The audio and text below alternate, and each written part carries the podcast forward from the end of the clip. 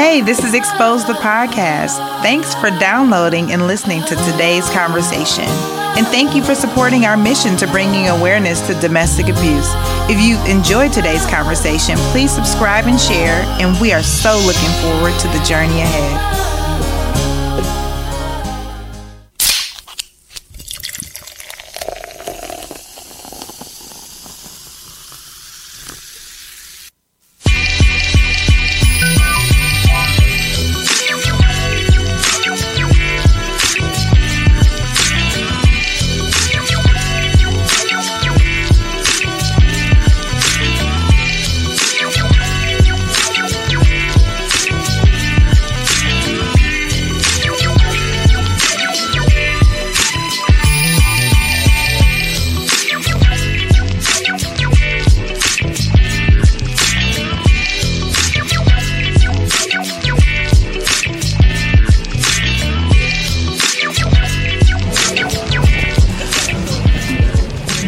So we have with us currently Power Forward Media, the owner, producer, all the things, the, man himself. The eye in the, The sky, eye. literally, who introduced us to the the flying video Drones, camera, all of that. Yes. the man that's doing all of the the media behind the scenes here at Black Arts Fest MKE Power Forward Media, Jeff Cannady. Hi there, darling. Better known as Shakes. Shakes. Shakes. What does it mean to you, Black Arts Fest MKE? What does this mean for you? Culture, community, what is I had a it? dramatic pause. You interrupted that. That was my dramatic pause. Y'all, he's drama. This is the first interview in a long time. Most people don't get to hear my voice, so I just wanted you to let that sink in as you listen back to the playback of this. This is Jeff Cannady. This is my voice you're hearing. I don't usually give these interviews out, but I'm going to give it to you. So for me, Black Arts Fest MKE means purpose. Um, this moment for me is major because, you know, we are running all of the media for this event, and we're doing it effortlessly. I don't even have a full team here, and we're able to um, do something that it would take a lot of technology and people to do, and we're doing it. Um, and so for me, it's purpose because again, I wanted to do this last year. I want people to see my work. So I have invested in equipment that will allow people to see my work on those jumbo jumbotrons right there, Yes. screens that you don't get to see that.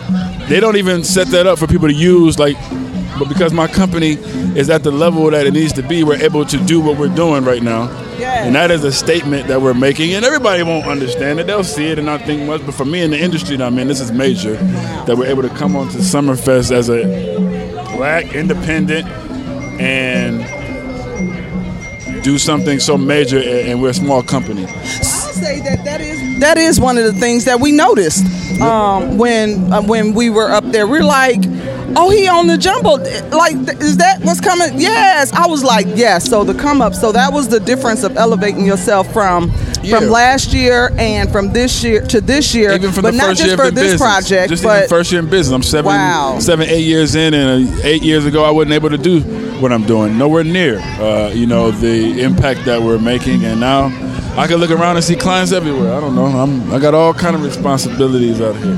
Feels good. So when you talk about how we're portrayed in the imaging, you're saying that's extremely important. How Oh, people yeah. see us, how we see ourselves.